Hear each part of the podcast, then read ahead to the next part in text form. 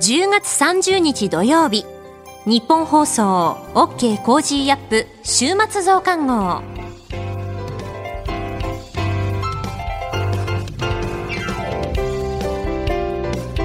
ニッポン放送アナウンサーの新行市佳です。OK コージーアップ週末増刊号。今週の放送でセレクトした聞きどころ番組へ寄せられたメッセージ今後のニュースの予定などを紹介していくプログラムです。毎週土曜日の午後に更新しています。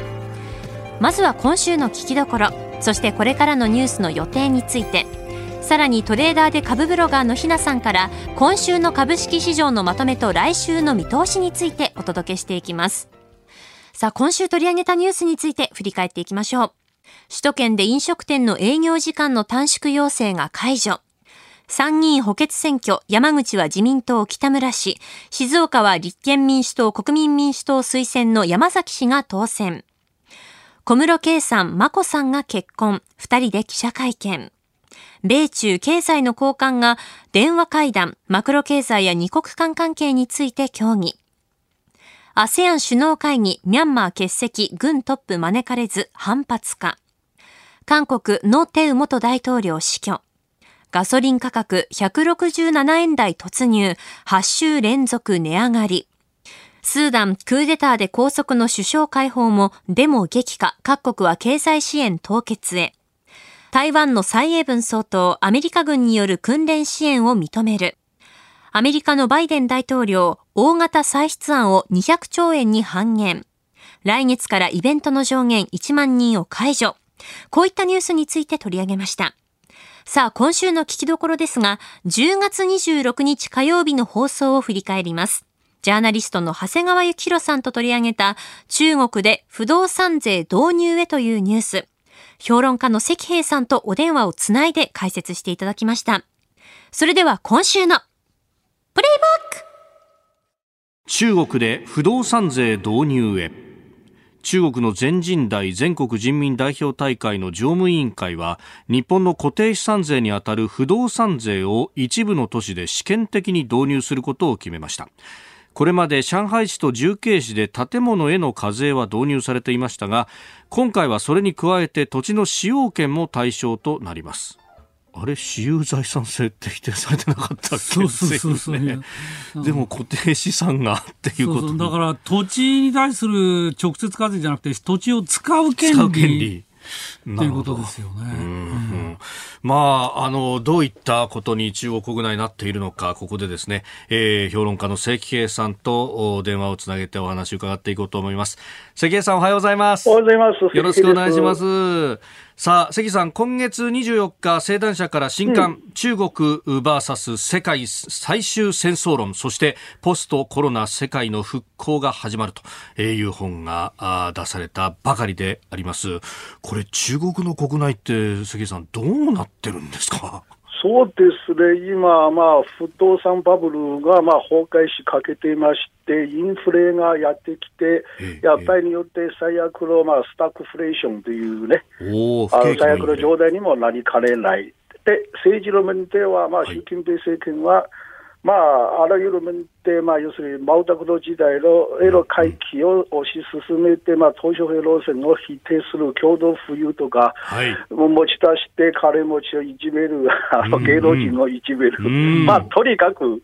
何かね、あの文化大学名前夜の、まあ、大混乱の状況で、政治経済も、まあ、全体がそういう混乱状況に落ちているという感じですわな。うんえー、スタジオ、長谷川博さんもいらっしゃいます。あ、久しぶりです。関さん。ご無沙汰してます。どうも。どうもお願いします。この不動産税だけど、これ激悪ですよね。ええー、どういうふうに評価されてます？そうですね、まずこの導入、これから導入する、する狙いがどこにあるかとなりますと、まあ、一つが、さっきは習近平さんの話、まあ、共同富裕の話もあるんですけど、まあ、とにかく共同富裕というね、えー、政策理念を持ち出して、そこで政策としてやる。で、あの、大体ね、中国で、あの、富裕層ほどね、あの、不動産がみんなたくさん持っていますから、だから富裕層から、まあ、不動産税を、まあ、取って、それで、まあ、社会福祉とか一般、えー、貧困層の救済に使う。それが一つの狙い、狙いで、もう一つね、やっぱりあの、地方財政の救済ですよ。今まで中国で各地方政府の財政はね、あの、土地財政と呼ばれるんですよ。まあ、要するに、あの、開発業者にね、不動産開発業者に土地の使用権を譲渡することで、枝収入で土地、地方政府の財政が成り立ってきたんですけども、しかしこれからね、あの、例えば恒大もね、恒大集団もこれからもう不動産がね、もう作らない、もうあの、うん、電気自動車作るということになっちゃうんですから、じゃあみんなで不動産開発業者、不動産作らなくなければ、うんあの地方政府が共同権をあの、ね、誰も買ってくれない、そうなると財政がた成り立たなくなると、じゃあ今度、不動産税を導入することで、出来上がった、すでに出来上がった不動産から税金取れば、それでまだ中央と地方の財政が成り立つという話。まあ、要するに、いつもまで不動産、不動産投資のね、あの、拡大を推進するために、まあ、とにかく不動産やろうやろうというという話になって、今になってですよ、うん、もう出来上がった不動産からね、お金を取るというね、そういう発想に転換したということですわ。なるほど。うん、あの、まあ、僕らは、ほら、バブル崩壊のこと、日本のバブル崩壊をつい思い出しちゃうんですけども、うん、そうすると不動産税かかると、例えば 2, 2件も3件もマンションを持ってる高所得者たちは、まあ、例えばそれを手放す、あるいは買い控えが起きる、などなどで不動産バブルが壊れていく、まあ、そういうプロセスに入っていくんでしょうかね。いや、もうすでにこのプロセスに入っています。おそらく、習近平政権はすでにその覚悟も決めてるだろうと思います。というのは、以前、今までの例えば、胡錦涛政権だったら、まあ、せいぜい自分たち10年だけやって、後でまあ引退するんですからね、だから不動産バブルの崩壊を先延ばしすればいいですけどね、習近平はどうせね、もうあの死ぬまであのやるつもりですから、だから彼も自分の人気内でね、人気内で自分死ぬまでに、あの不動産バブルはどうせ一度で潰さなければならない。まあ、遅いよりも今のうちにね、潰した方がいいんじゃないかなというね、判断におそらく彼たちが傾いているんじゃないかな。だからもう不動産ももうあの潰れてももうしょうがないというような雰囲気になってるんです。あの、加えて、ほら、停電も今広がってるでしょう。ええそうすると、不動産バブル崩壊して、停電も収まらないとなると、中国経済やっぱり相当沈んでいくわけですか？いや、あの、問題、停電は、の原因は、要するに石炭価格の高騰でね、うん、あの、発電すればみんなね、火力発電ですから、火力発電すれば損するという構造になって、うん、そこで今、中国政府がこの問題を解消するためにね、うん、電力の価格を今月から20%のあの、値上げを、まあ、許すことになっちゃったんです。うん、今まで全部あの電力の価格を統制してきたんです。しかし、はい、20%でもし電力がね、値上げ、値上がりしてしまえば、うん、あらゆる商品がね、あの値上げするでしょ、そうでしょ、うん、あの電力を、まあ、あらゆる生産の現場電力を使うんですから、はい、ということが、さらにインフレに拍車をかけるんです。うん、その一方、中国経済が例えば、第3四半期の成長率もね、第2四半期よりも大幅に落ちていますからね、これから経済が落ちていく中で、物価がだけ上昇するんです。最近ね、昨日見た映像でも、ね、中国の国内ね、もうあれ、野菜があの価格急速に上がっていますよ。あの、もう日本のスーパーより高くなっています。そうなるとね、はい、あの、問題はここですよ。あの、大量の貧困層があるでしょ、はい、だ李克強首相が以前ね、貧困層の人々が、月給1000件、要するに1万5000円で生活している人々が 6, 6億人がいるんですからね。だからあのスタグフレーションになって、収入が減る中で、物価、生活、消費財、食べ物ね、うん、物価上がっていくと、うん、あれもはや単純なの経済崩壊とかそういう問題じゃないよ。もう社会的大混乱。うん、これからいろんなこと起きてくるだろうと思いますよ。その不満を、まあ、ある意味共同富裕という形で、こう、金持ちたちに向けさせるっていう方策で、なんとか乗り切ろうと習近平氏はいや、それが一つのやり方。まあ、それはむしろ中国共産党の遺憾としたやり方で、で、あのとにかく金持ちたちをやっつけることで、まあ、貧困層、一般貧民、一般庶民のね、その不満をや、和らげる。もう一つが、いや、それでも国内対策では無理であれば、まあ、やけくそ的にね、あの、対外的冒険に出かけるっていうね。そういうテーマあるんですわな。うん。その特に来年の北京オリンピック終わってからもし、国内情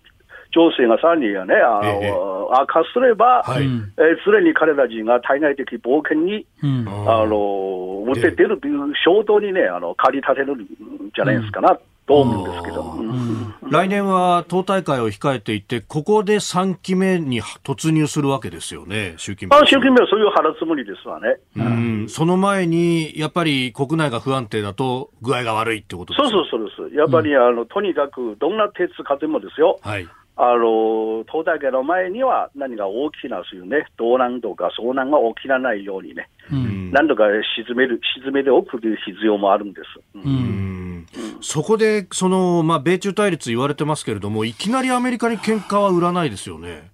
いや、それが、それがリスクも大きいでしょ。ええええ、あとにかく、あの、少なくとも、あの、アメリカと軍事衝突までね、やるね、そういうつもりがないんです。そんなことをやってしまったら、まあ、一旦独裁政権ね、対外戦争ね、そこも彼らにかける大変なジレンマであって、対外戦争やりたくてしょうがない。しかし、一旦対外戦争で負けてしまったら、まあ、独裁政権が必ず潰れてしまうんですからね。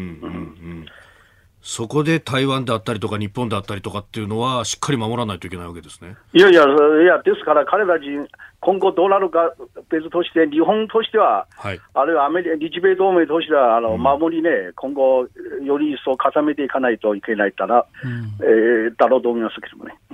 台湾については、まあ、暴発する可能性高まるっていうのは、それは私もそう思うんだけど、問題は暴発の仕方で、うん、例えば大規模な上陸作戦とか、そういう話じゃなくて、もっとあれですかね、ハイブリッド、例えばサイバー攻撃とか、まあ、そういうような、なるたけアメリカと真正面からガチンコ対決するようなものを避けるような、あやり方っていうそうですね。あ要するにアメリカとの正面対決を、衝突をギリギリのところでね、うん、あの発展しないように、ようにいろんなやり方で彼らじゃこれから模索するんじゃないですかね。あの部分的にあの海上封鎖とか、はい、あるいはまあいろんな形の台湾に対するいじめ、攻撃、まあ、あるいは揺さぶり、まあ、例えば、はいあの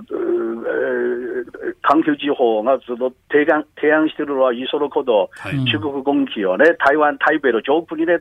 あのね、飛ばしてしまったらどう,、どうどうかというね、まあ、要するにギリギリ全面戦争にならないところで、なんとかね、台湾、威嚇する、挑発する、あるいは台湾に揺さぶりをかけるっていうね、なるほど。そういう可能性も十分あると思います。はいさてこの後はこれからの1週間のニュースの予定、番組に寄せられたメッセージの紹介、さらに衆議院選挙の特別番組のお知らせ、後半は今週の株式市場のまとめと来週の見通しについてお送りします。どうぞ最後までお付き合いください。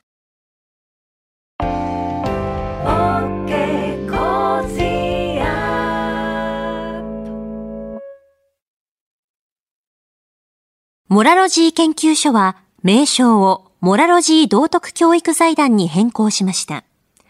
日本人の国民性、勤勉、正直、親切、そして約束を守る。これらは道徳によって支えられてきたとも言えるでしょう。今、この混迷の時代に道徳が必要とされています。あらゆるシーンで持続可能な社会の発展に、モラロジー道徳教育財団は、人づくり、国づくり、企業づくり、家庭づくりを応援します。道徳で人と社会を幸せに、モラロジー道徳教育財団。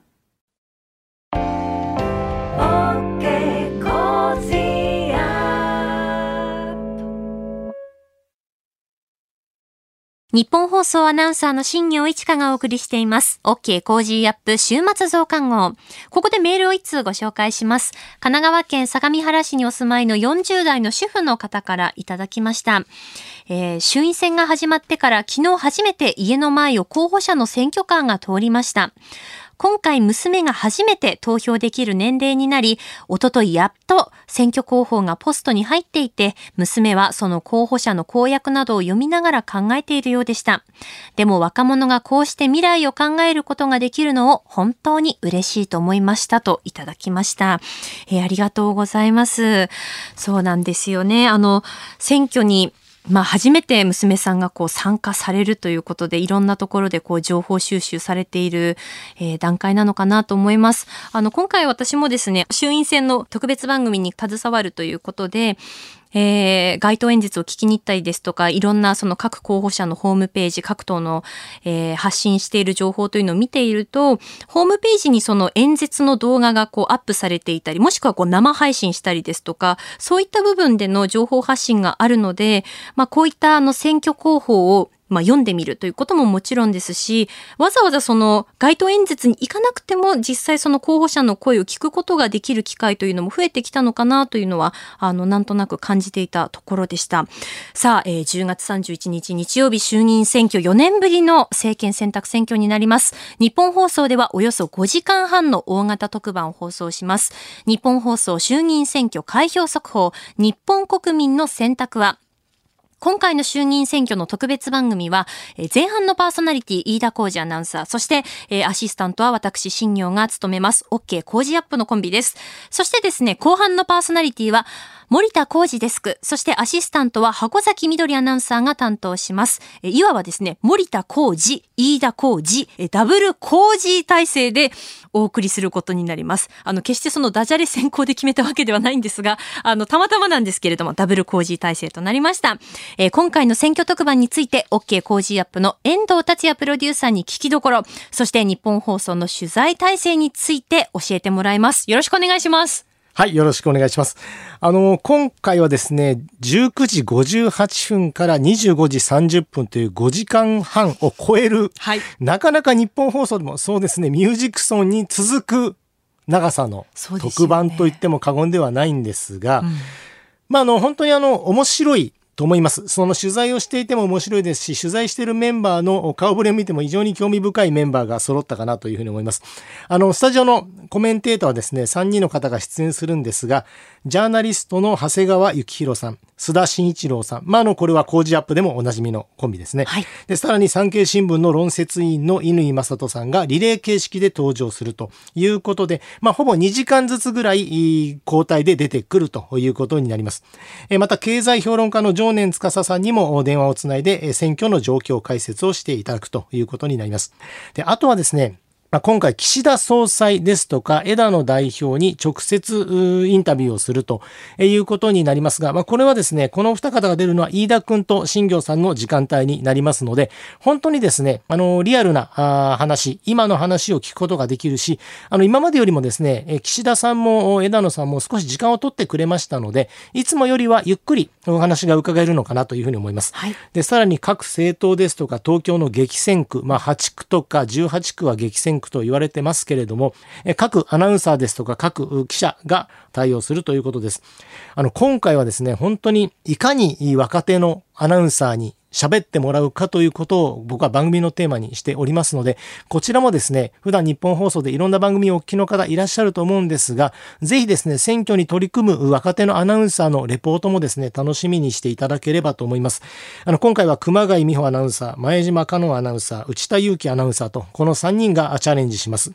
えさらにスポーツチームもですね、山内博明アナウンサー、荒川裕二アナウンサー、大泉健太アナウンサーがレポートをするということでですね、本当にあの、まさにワンチーム、うん、オール日本放送と、はいえいうことでお送りしますし、あの、別途あの、私、プロデューサーとして、新業アナウンサーにもお願いしてるんですが、新業アナウンサーの視点から見たレポートも伝えていただきます。まあ、ここもですね、割と時間を取りましたので、これは聞き物。まあ、別にあの、新業さんにハードル上げるわけではないんですが、あの、こういう形で新業さんにレポートをしてもらう機会もなかなかこれまでなかったので、うん、あの、ぜひですね、こういったところ、まあ、とにかくですね、えー、いろんな世代の方に聞いていただけるように、えー、取り組んで、えー、参りたいというふうに思いますので、ぜひよろしくお願いします。はい。あの、今回レポートするアナウンサーの中には、この選挙の特別番組に携わることが初めてというアナウンサーもいるわけですけれども、まあその視点、から、まあ、どういったことが語られるのかというのも楽しみですしね。そうなんです。あの、うん、Z 世代ってね、本当あの、工事アップでも言いますけれど、はい、今で言うと20代前半のメンバーがどういった視点で伝えるのか、うん、で、さらにその今、今回の選挙で割とポイントになってますけど、若い人たちがどういうふうに投票に行ってもらうのか、うん、投票率を上げるための一つのポイントみたいなものもですね、レポートしてもらおうと思ってますし、あの、現場のレポートが終わりましたらですね、あの、スタジオに帰ってきてもらって、スタジオでもその取材の報告ですとか、そういったものもしてもらおうと思ってますので、これは本当に新しい試みでもありますし、まあ、ある意味、新業さんにはそのお姉さん的立場で向き合ってもらえればなと。いやいやいや、そんなそんなそんなそんなお姉さんじゃないです。いうふうに思います。はい、ので、本当にあの、楽しんでいただければと思います。お聞きの方もぜひはですね、番組を参加していただければと思います。はい。あの、これまで数々のこう選挙に遠藤さんも携わってきた、関わってきたと思うんですけれど、はいはい、思い出の選挙というか、ありますか？これまで。あの印象的だった。やっぱりですね、はい、僕がちょうど現場だった頃に、小渕さんから森さん小泉さんって移った頃だったんですよね。ああそうなんですね。ですから小泉さんがまさに自民党をぶっ壊すと言ってまさかこれで橋本龍太郎さんに総裁選で勝てないだろうと思って僕は当時若手だったんでお前どうせ小泉さん決まんないからお前小泉さん行ってこいっつって小泉さんに担当したらまさか小泉さんが総裁になって。で、その後の選挙はやっぱり自民党をぶっ壊すから、各政党もぶっ壊すみたいな演説があって、で、実際に小泉さんは結果をやっぱり出していったというところもありましたし、もう本当にですね、小泉さんの一挙手一投足というか何を喋るんだろうということを追いかけ回して最後自民党の本部で現場レポートをするっていうことを考えるとやっぱりその2000年から2001年ですからもう、まあ、令和になって初めての政権選択選挙という考えると、まあ、20年前にですねその小泉当時の総理が選挙に向き合ってたものっていうのは全てにおいてやっぱ印象に残ってますし郵政解散イエスなのかノーなのかとかですね、やっぱ言葉もやっぱり残ってますんでね。そうですよね。そうなんですよ。どういう結果になるかもちろんわかりませんけども、面白くこう取り組めるのかなというふうに思ってます。はい。今回ですね、飯田浩二の OK 工事アップと同じように、あなたと一緒に作る選挙特番というテーマで、はい、えお送りしていきますので、ぜひメール、ファックス、ツイッターでご参加ください。え宛先もですね、あの、わかりやすいように、そして参加しやすいように、いつもの Cozy up と同じにしました。えメールアドレスは、 cozy アットマーク 1242.com。ファックスは0570-021242。ツイッターは、ハッシュタグ、 cozy1242です。えー、あなたからの、あの、ご意見、感想、様々お待ちしておりますので、ぜひお寄せください。遠藤さん、ありがとうございました、はい、ありがとうございました。よろしくお願いします。当日よろしくお願いします。頑張ってください。はい。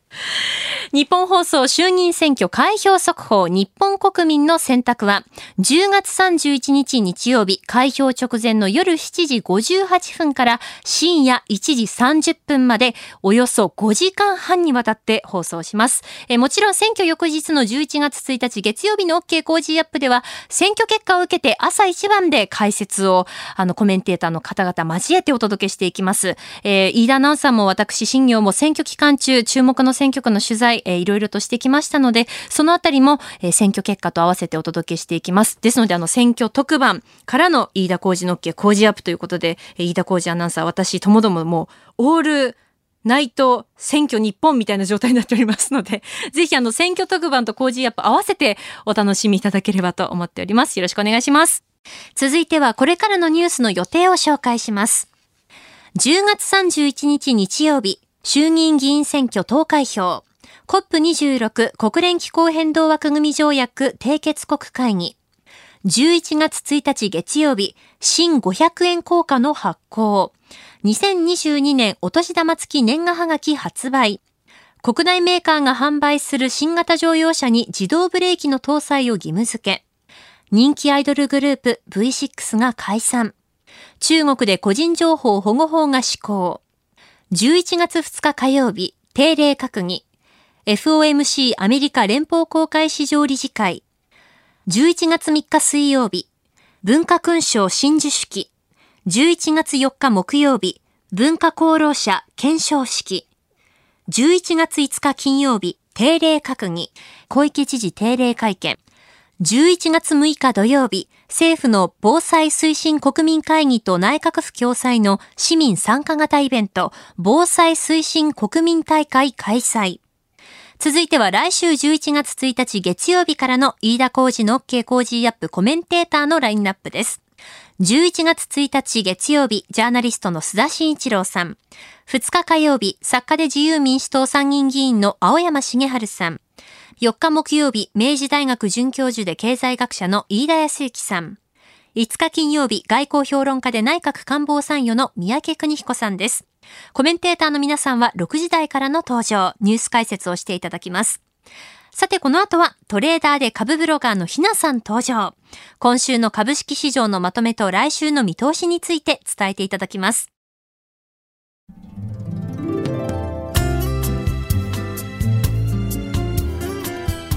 OK コージーアップ週末増刊号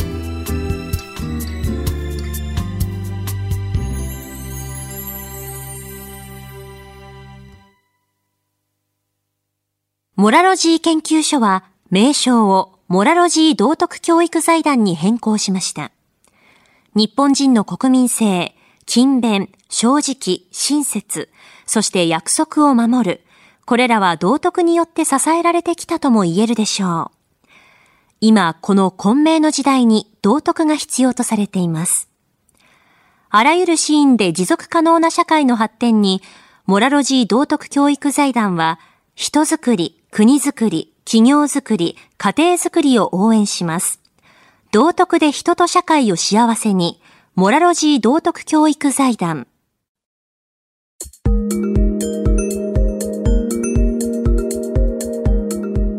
OK コージーアップ週末増刊号。今週の株式市場のまとめと来週の見通しについて、トレーダーで株ブロガーのひなさんに伝えていただきます。それではひなさん、よろしくお願いします。はい、ひなです。今週も個人投資家の視点で今の株式市場をお伝えいたします。今週の一つ目のポイントはパナソニック祭りです。26日、テスラが大口の受注を獲得とのニュースがありました。このニュースを受け、パナソニックはテスラ向けの電池の実用化に目処がついたとの報道もあり、大型受注につながるとの見方で、株価はギャップアップを伴い急騰しました。前日25日にもアップルカーに使用する電池についての材料が出て、株価は大幅高となったばかりで、2018年以来の水準まで上昇してきました。また、28日引け後の決算でも通期の情報修正を発表しています。電池関連ですと他にも日本電解や TDK なども今週は同意づいています。日本電解はパナソニックからテスラやアップルカーへの電池供給の話が出てきて、その恩恵銘柄になるのかな？と見ていますと、私のひなの株ブログでも記載していました。ですが、個人的には、アップルやアマゾンの決算、衆院選の投開票日が間近ということなどから、目先は上がったら利益確定、買う場合は必ず緩んだところをということを徹底した一週間となりました。二つ目のポイントは、決算またぎは慎重にです。決算発表が本格化しています。今週決算発表後に大きな動きが出た銘柄としては、富士通や M3 が目立っていました。私としては M3 や富士通に関しては悪くない決算内容なのにどうしてこんなにも売られなければならないのだろうと思えるほどの下落の動きでした。両社ともに発表翌日の28日朝から売り気配となり大幅安となりました。やはり決算またぎは慎重にという良い例かと思います。両者の下落理由についていろいろなメディアであれやこれやと理由付けをしていますが、実際のところは大口の投資家、機関投資家などがどう動くか次第なのかなという印象はあります。この2銘柄の下落の動きは今後の決算発表に少なからず影響を及ぼすのではと見ています。やはりポジションは落とし気味が良さそうな時期だと思います。来週のポイントは MSCI の定期銘柄入れ替えです。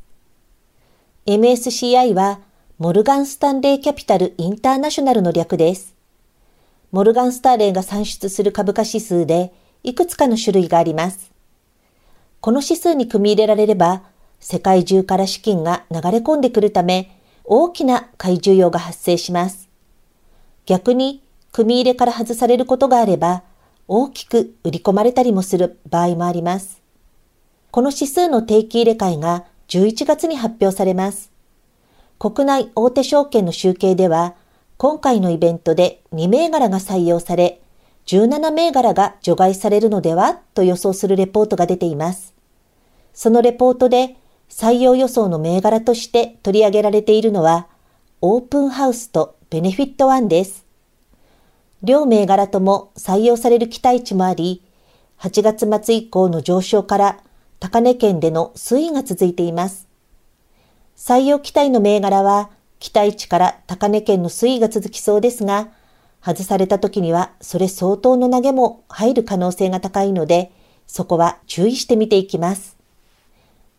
今週の相場格言。過去の成績は将来の成績を保証してはくれない。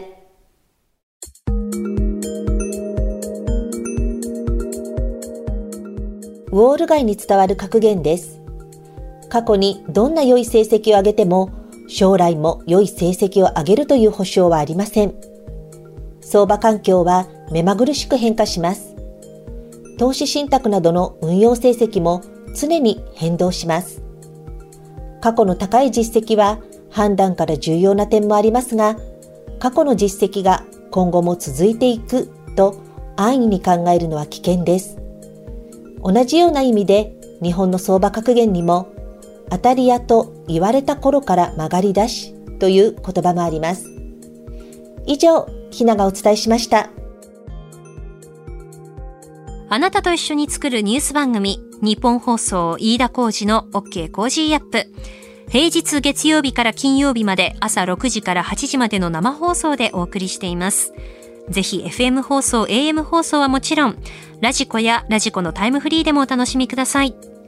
OK コージーアップ週末増刊号。ここまでのお相手は、ニッポン放送アナウンサーの新行市佳でした。